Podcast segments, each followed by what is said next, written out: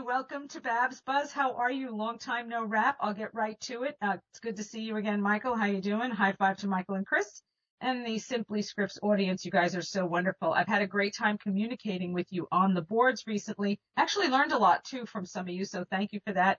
I typically will take a few minutes out to thank you. If I don't, please forgive me. Just know that um, I do read everything that you post up there. Um, from the opening quote department, let's see, we have here from Billy Wilder, quote, to bring a film to the screen is to wrestle with monsters dressed as clowns, close quote.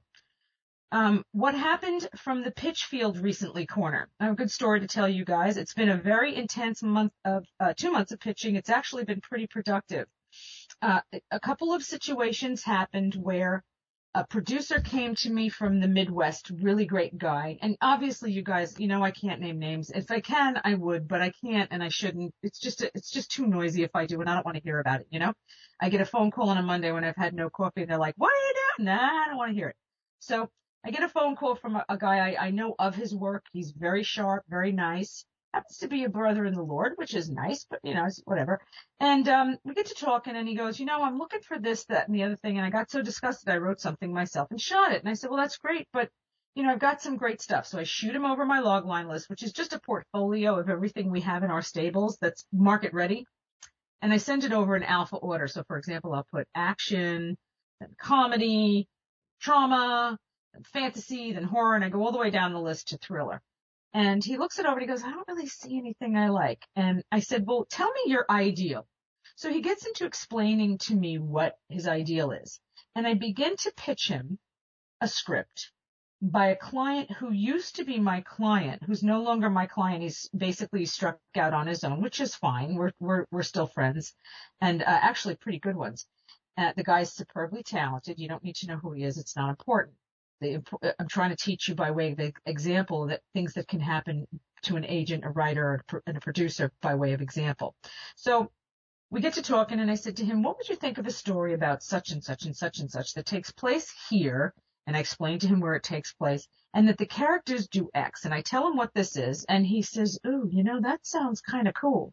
I said, well, I've got that and I've got two others. I said, but this guy is not a client of mine any longer and I don't know what I don't know about the script's availability. So let me see what I can find out for you. So fast forward three days later, I get with the uh, client and I said, listen, are these items still available? I have a friend who uh, is really on the hunt and I pitched him your stuff and I gave him the log line and I gave him the Reader's Digest version of each of your stories and he fell in love with the concepts. And the, the writer said, oh yeah, go for it. Go pitch away. Send the scripts. So I do. Fast forward three days later, I get a call from the producer. Oh my God, Barbara, I'm in love with XYZ.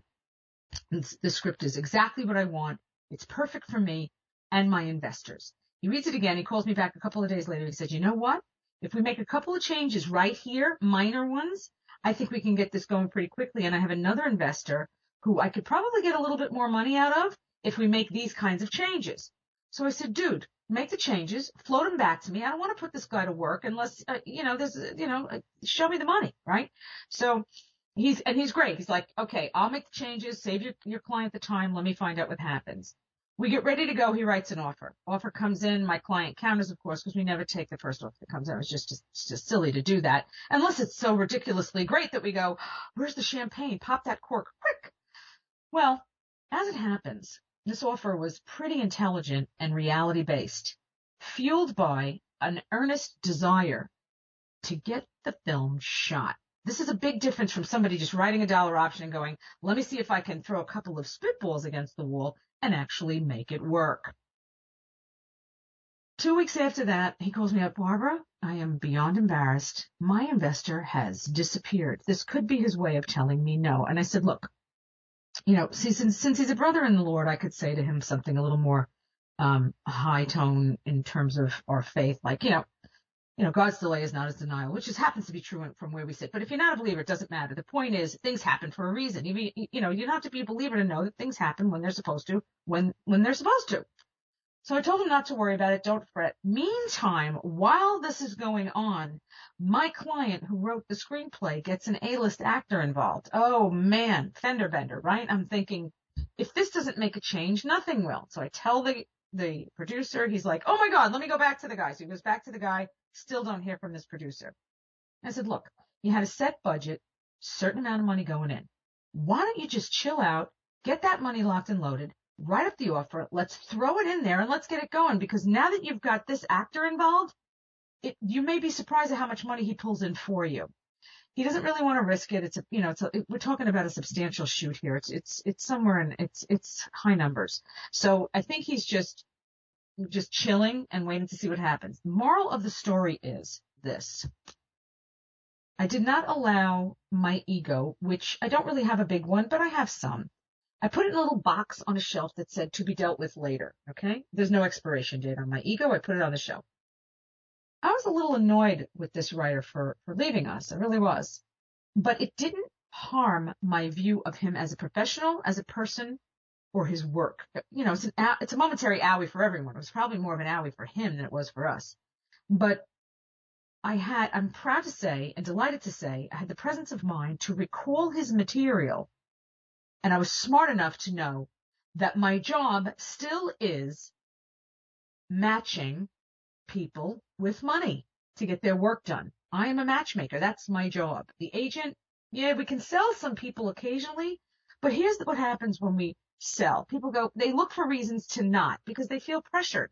Rather, we want to show them material that they may in fact fall in love with. That's what we want. That's the seductive part of what we do. It's a very addicting business what I'm in. You know, there's times where I'm like, like I told you with the dip, oh, I want to get out of this. I got to get out of this. There's no money. But it's really a very enticing industry and it's very seductive in that very little things can give you very, very big bounce. So this gave me a big bounce. So even though this guy kind of wounded our agency a little bit, not in reputation, but you know, our egos a little bit. Put my ego on the shelf and I said, look, I got a guy so and so, and I pitched him anyway. And guess what? A great thing happened. This producer is now connected with this writer. We're all networked together. The deal is ours no matter what happens. So if it goes, it goes and we get it because that's the WGA rule, period. This writer knows that. And on top of that, oh, did I mention the writer is a perfect gentleman? He is. That's another part of the story that's critical. Which brings me to, you guys remember we got punked twice last year. Once by a real idiot pretending to be a big celebrity and another guy pretending to be a big producer. Okay. So we trust but verify. I never say to people, you're not who you say you are. You have to prove it. That's just off-putting. I'm not going to do that. Darlings, that's just rude, right? It's just not, it's not nice. You just want to have some tea, have a scone, sit down, relax, right? So um, we get punked by these two guys, so now I'm very careful about who I talk to, and I, I, I vet them a little more quickly than I normally would. Well, I get a phone call from a huge producer at a huge company.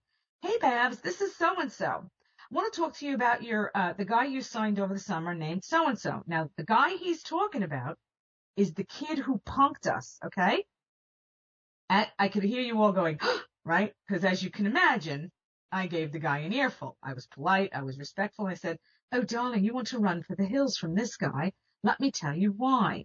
We signed him because of X, but rather, this is what we learned. So in the end, you can either be a gentleman or a schmuck. Take your pick. Okay. That's the, where the rubber hits the road. As Jason would say, and he says this humbly because he's seen everything. Jason is Jason is one of those guys, you know, I refer to him often for a reason. The guy is the pillar of talent. He just is. And he's one of the humblest guys you'll ever meet. He, there isn't, there isn't much he doesn't know. And on top of that, he's willing to learn. That's huge. It's huge. He's the guy's a sponge. So he says to me, Barbara, remember this and never forget it. I'm paraphrasing. He didn't actually say this exactly. White lies surface. They just do. They do. That's why you guys will never hear me say, I know this guy and I know this one. And unless I know that I can do it and sleep at night, you're not going to hear anything fake out of me. Which brings me to, so that's what happened with that pitch. In the meantime, I did two e-blasts that were hugely successful. Two writers got more views than anything else I've done all year. This is very exciting. Two scripts in particular, Immigrant Immortal and The Pottery Thief. I'll get to that in a minute. It's now called The Pot Thief. Um, that's exciting. I'll get to that a little bit later. Um, in the senior moment corner, if someone can find me a PDF of Tootsie, I would appreciate it. I'm on the hunt for that. I need to take a look at that and uh, do some uh, work on that. I got to take a look at it. Your writing reminder for this show. Kids, you've got to remember, rewriting cliches is your business, right? So I'm sitting, the reason why I thought of this for the show was most recently I saw the Star Trek trailer uh, for the new one, and I hear this quote, Today is the first day of what's left of the rest of your life. Close quote. I'm sorry. That's fabulous. Okay. Live it. Learn it. Do it. Thick as a brick, rewrite the cliche. It gives you an opportunity to be memorable on the page to someone who doesn't know you. Now, regarding page counts, I talked to Ted Newsom. This guy's been on both sides of the camera. And uh, I'm going to quote him. I'm just going to read what he said because he really, uh, he really did uh, give this, give me a succinct quote. In general, a page of script is about a minute a movie, and sure, sometimes a page can be twice that long. If it's a line like, then the 10,000 Apaches ride over the hill. And yes, a script submitted with more than 115 or 120 pages is probably doomed at the script reader level. I'd say that's a good thing. Most people do not write succinctly. We're architects, not bricklayers or house painters. Leroy Nyman, or Neiman, forgive me if I'm saying it wrong, not Rembrandt, the old, uh, I think he said strunk and white dictum, omit needless words. Still, he goes on to say, years ago in college, I went to the RKO offices. The RKO offices, many of you guys may not know that from the West Coast or abroad. RKO, I, I believe if he, if I'm right, he's referring to the RKO offices in New York. You know that, that tower, you'd say beep, beep, beep, beep. You remember that? Old school. Boy, I'm dating myself. So he says, years ago in college, I went to the old RKO offices, then only about four rooms in a small building uh, long away from the, any action in Hollywood. They had a wonderful amount of stuff in file, including original dra- drafts of The Thing from 1951. Oh, I love that movie. When I was a kid, it scared me. Which is what I was looking for, meaning Ted. I wanted to direct a scene from it for my directing class at CSUN, and I did, and it came off pretty well, especially for a script written 30 years before.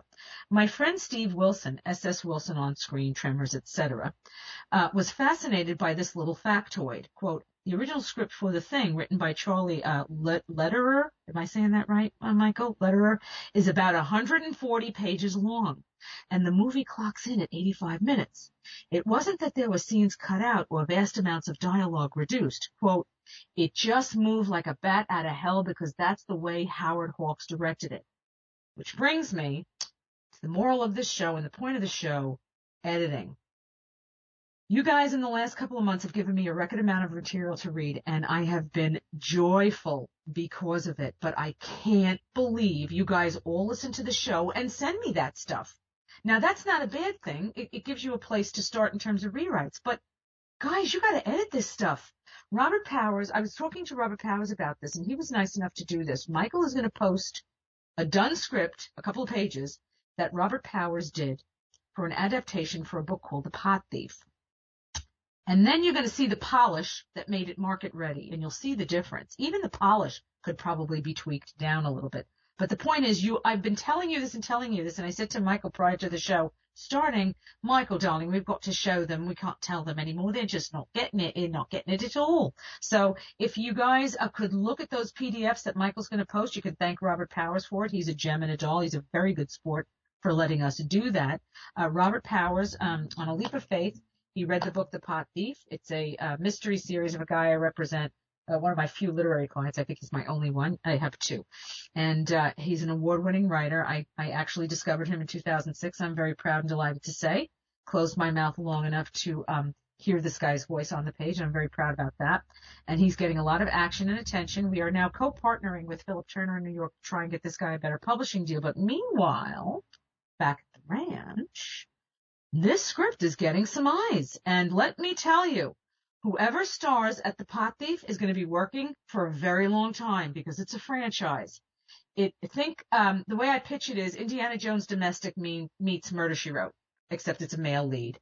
I could easily see in my dream, in my mind's eye, Seth Green as the star without question. We need a short lead in this, and short is sexy. And he's only short by way of stature, because this is a big character. He is a big man on the page. It's wonderful. And Robert, according to all of us, including coverage, by the way, captured this character perfectly. And let me tell you, the adaptation is very, very, the, the book is very different from the screenplay, but it has to be. You guys know that. If you're listening, say yes. So let me give you some more quick, quick tips for editing because like I said, I'm seeing superb efforts, but I, I honestly, oh my gosh, I don't know what it's going to get me to get you to the editing table and use that eraser, right? Backspace. All right, here we go. Tips for editing. One, can I shorten this sentence? Well, can you? Do it. Can I combine this sentence to a tight active moment? Can I be more descriptive with fewer words? If not, why not? Did I cut my ing words? Did I cut my ly words? Am I writing every single moment down? If I am, why? You should not be doing that. That's huge. One of the uh, frequent uh, guests and writers at Simply Scripts, who shall remain nameless, um, very good writer, very good wordsmith, overwrites to death. Just sent me a script. I'm like, dude, this doesn't even sound like you. It, it, I, I actually was stunned. I, I thought he was fooling around. When you guys do that to me, I think you're kidding.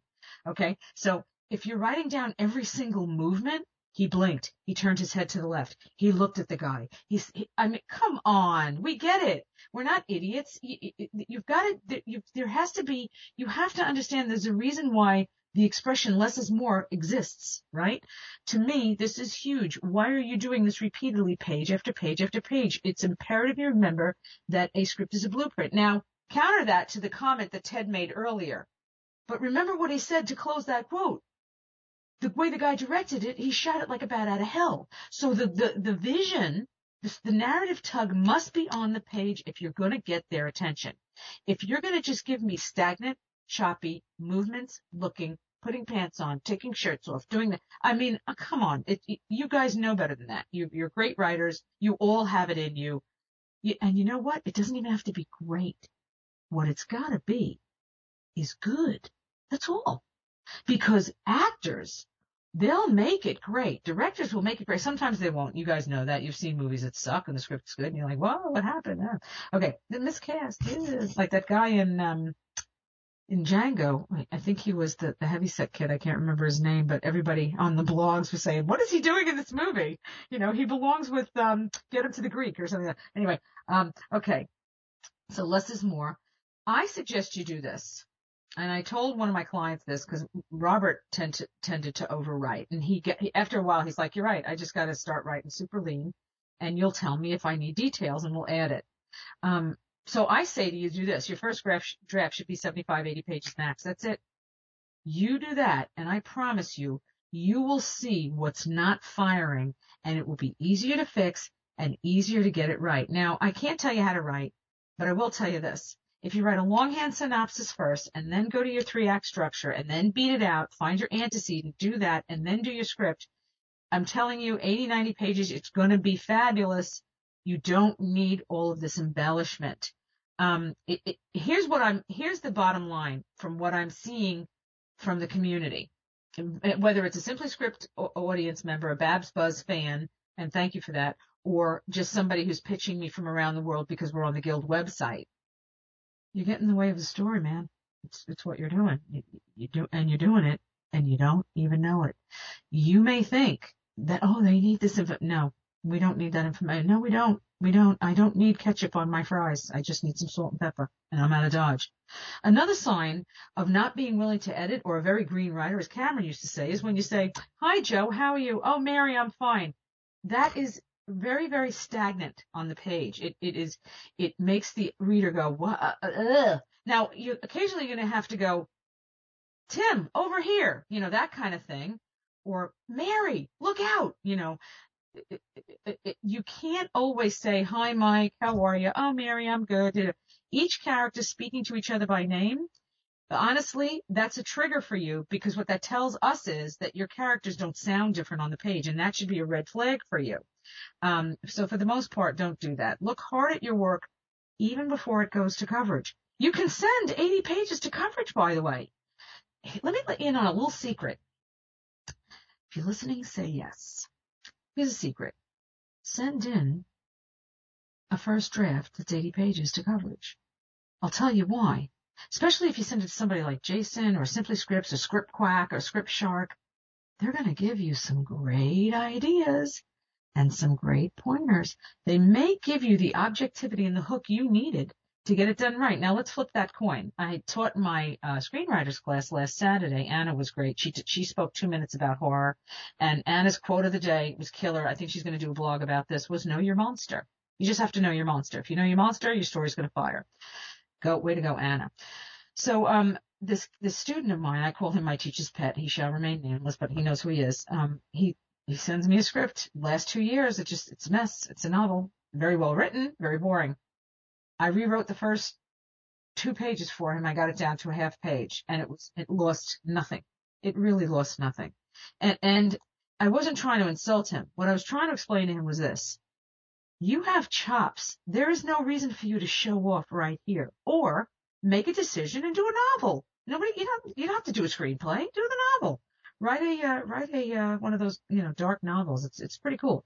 We're going to do a little bit about, and, and by the way, if you do good coverage and you send it in with a very lean draft, make sure you beat it out before you do because at least you'll get you'll get brownie points for the right stuff, right? Your inciting incident, your theme on page five, your break into two, all that crap, page 55, up or down. Okay. Um, this is going to be a quick study in supporting characters and B story. The book that I need you to get that is amazing. Once again, Linda Seger, cha-ching. Darling, she's just marvelous. You, you've got to read this book. Creating, uh, what is it called? Creating Unforgettable Characters a Practical Guide to Character Development in Films, TV series, advertisements, novels, and short stories, Linda Seger. Author of What? Making a Good Script Great. You've all read that, so you know how to make a good script great, don't you? Ah, you're a bunch of lazy editors. Ah, la, la. Okay. I'm on page 49. Here's the money line. What you need to know about the characters is what the actors need to know to play the scenes. What is important are the sense memories. OMG. That lit on me like a dove from heaven. I underlined that. I dog eared the page. I'm never parting with this book ever. This is going to go with me to heaven. You, when you read this book and you see what she does about creating character relationships and B story, she, uh, when I tell you, I will not have to explain conflict to you or character relationships or creating these, you know, little uh, personality traits in uh, she quotes Rain Man. She uses the perfect spot for Rain Man's quote. Uh, 90% of the backstory is, ha, shouldn't be in the script, but it should be known by the writer. That's a huge tip. If you know the story, it doesn't matter if the reader knows it. That's kind of the point because what you're trying to do is you're t- trying to entice interest. You're not trying to tell a story and show all this leg and then walk away. I mean, that's just silly. There's one um there's one spot at page 53 where um uh, the quote from Valmont, she says, I had no choice, did I? I'm a woman. Women are obliged to be far more skillful than men. You can ruin us whenever the fancy takes you. All we can achieve by denouncing you is to enhance your prestige. So of course I had to invent not only myself, but ways to escape no one has ever thought of, not even I, because I had to be fast enough on my feet to know how to improvise. Now, granted, this is on page 53 of the book. It's a long soliloquy, but if any of you remember Dangerous Liaisons, one of the best scripts ever written, uh, when Glenn Close does that role, uh, when she does that speech, she tempers each comment as though she's shining her own personal diamond. But if you look underneath that stone she's holding, there is grit. There is dirt. She has a secret. And her secret is she is wicked pissed, wicked pissed about this distinction between men and women. She doesn't dig it at all. If men can have sex, women can have sex. If men can have fun having sex, women can have fun having sex. And it may even go deeper than that. The point is, we don't care about that. We saw the tip of her personal iceberg and it came through in this soliloquy beautifully. And Valmont's like, oh my God, this woman's so fabulous. But then, of, course, we all know what happens. Valmont actually, instead of falling in lust, falls in love, and he hates himself so much because he knows what a rat he is. He ends up uh, suicide by sword, uh, a duel. Um, I want to touch on Knight's Tale a little bit by Brian uh, Helgeland. Is that how you say it? Helgeland. It almost sounds like the town he invented for the for the main uh, uh, character William Thatcher. His story, his theme, a man can change his stars. I mean, come on, guys, beat it out. It's right up front and center, really close to page five and six. I mean, it runs long, so the theme may come in a little late, but you see that the inciting incident. They're starving. The guy dies. It, you know, they, they see this guy on the road. I mean, the bit players all have voice too. You'll notice the guy who ends up making the patents. He steals the movie. That that was that role for him was a catalyst for his for the rest of his career. The other two supporting players, we've seen them everywhere. We know who they are. This guy knows, man, I want I want my beer and my cream. I want to go home. And the other guy says, William Thatcher, God love you, because nobody else. I mean, when you look at these three guys, you could easily see yourself in that situation. I know I could. if I was standing on the road and William Thatcher was selling me this and saying, look, man, we've got five bucks right here. We can turn it into a hundred. All we got to do is X. I'll do this. You guys do that. And I'd be like, you know, I got nothing to lose and everything to gain. That's me. The other guy's like, no, I want to go home. I want to go. When you do your bit players, give them red shoes, man. Make them stand out a little bit. Give them a backstory. Even the woman has a little bit of a backstory. That's called Ishchik. She's so cute. You know, she's making, she, look at, she's a, she's a master craftsman, right? She makes those, the, the, uh, the uh, suit for him. You won't even know you're wearing it. Turns out she's right. You know, she wants a ride. You know, she's going to work for her, for her, um, for her ride to wherever she's going to Paris. And his B story, the B story of, of William Thatcher, of course, as you guys know, I would love to read the script to see what attracted um, the actors to this role, other than the fact that it's brilliantly crafted. It's so fabulous. Um, I would like to have read how they pitched the B story, which is now you have to look at this father, right? He, all he's got is his son. He's got really nothing to offer him, and he knows it. In a single unselfish act, which is superbly played by the actor, I can't recall his name, but Michael posted as he always does, because Michael's a gem. Thank you, Michael, for all the help you always give me. Um, in this unselfish act, he lets his kid go. Now, you have to understand that that is very subtle, but that unselfish act is not lost on that little boy because that unselfish act shows itself up on the horse when William Thatcher sees the prince and he holds up his thing, right? His, his, uh, whatever that thing is that they hold up, that sword. Unselfish act. To wit, the female lead says he shows mercy, and of course, um, the antagonist says he shows his weakness. Single line, single line, single line, done, done, done. You get it. You get it. You can write five or six or seven lines.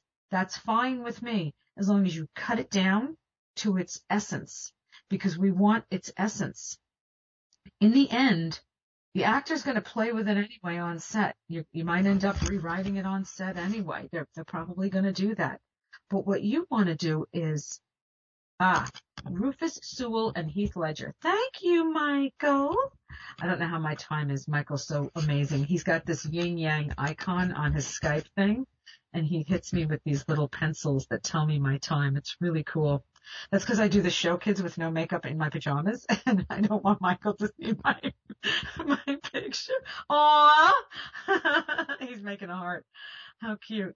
Oh no, that's from Skype. Oh darn it, Michael, I thought that was from you. Anyway, I hope all of you are doing really well. I'm really looking forward to seeing some new material from you. I know Sean's out there hustling. P is doing great. Um, Brett's doing amazing. Dean is doing great. Uh, Phil is working on a script and, um, I want it to be an edgy thriller, but he doesn't. So we're fighting over that. Um, but he's such a good wordsmith. He could probably do anything anyway. Um, I want you guys to concentrate on contained shoots. Uh, it's really important that if you're trying to break in, little indie, uh, low budget features are very important. And now I'm going to leave you with some amazing news. Uh, I saved this for the end because truly this is the best for last. Uh, this is a wonderful story and you're all a part of it. You all know Ryan Lee. When Ryan Lee won the contest with Simply Scripts for the Werewolves of London lyric adaptation into a short, if you remember using all the lyrics, and by the way, you guys, don't tell me you can't edit. Listen to any country song on the air. You get an entire story, first act, second act, third act, in three minutes. So don't tell me you can't edit. Okay, back to Ryan Lee.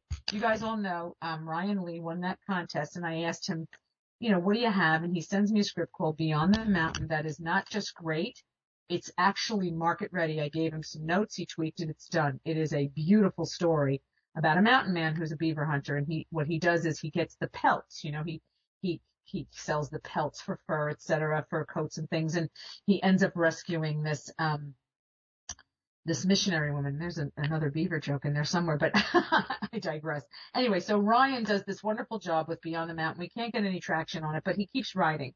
Ryan has what we call voice on the page. He's just got it. He gets it. He's a professional reader. He knows what he's doing. He has, he takes notes very, very well. He's sent me Alpha Station, Blue, uh, Blood Bayou, um, a, a, a couple of other scripts, and he sent me a script called Will to Live about this guy who, on the way to see his wife who is giving birth in the hospital, has a car accident and um, nobody knows he's there and he's he's dying. And so um, it's what happens. And I said to him, you know, this script is not only great, but if you wanted to, Ryan, you could take this story and with very little effort, I could help you make a faith-based version of it. And I'm not talking about taking the Bible and smacking somebody over the head with it. Trust me, I'm not.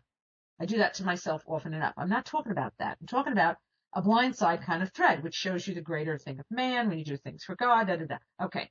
So Ryan does this and fast forward to when he's done, he ends up becoming a freaking semi-finalist in Kairos. Do you realize how exciting this is?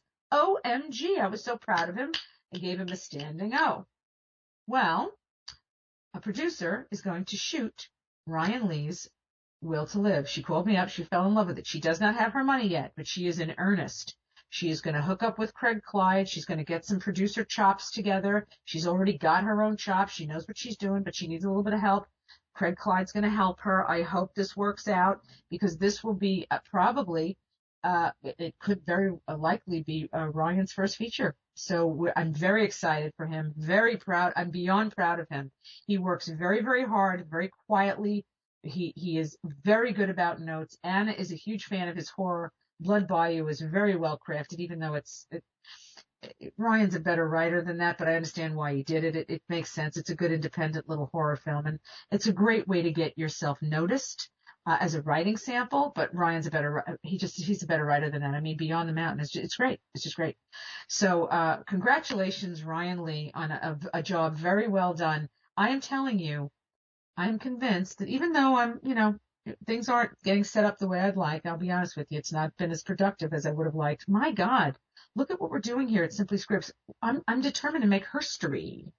I really am. This is Babs for Babs Buzz reminding you that you need to do the writing, of course, because it's in your soul. You have to. And I want to remind you to keep rewriting, but I want you to edit. Guys, you got to edit. If you're not sure, hit me with a page. I'll show you what to do. So remember to write, remember to rewrite, but most of all, most importantly, irrespective of any of this, whether your film's ever shot or not, whether it ever sees the light of day, please remember, take a great deal of joy, stop and smell the roses like Michael and I are doing, and live your life.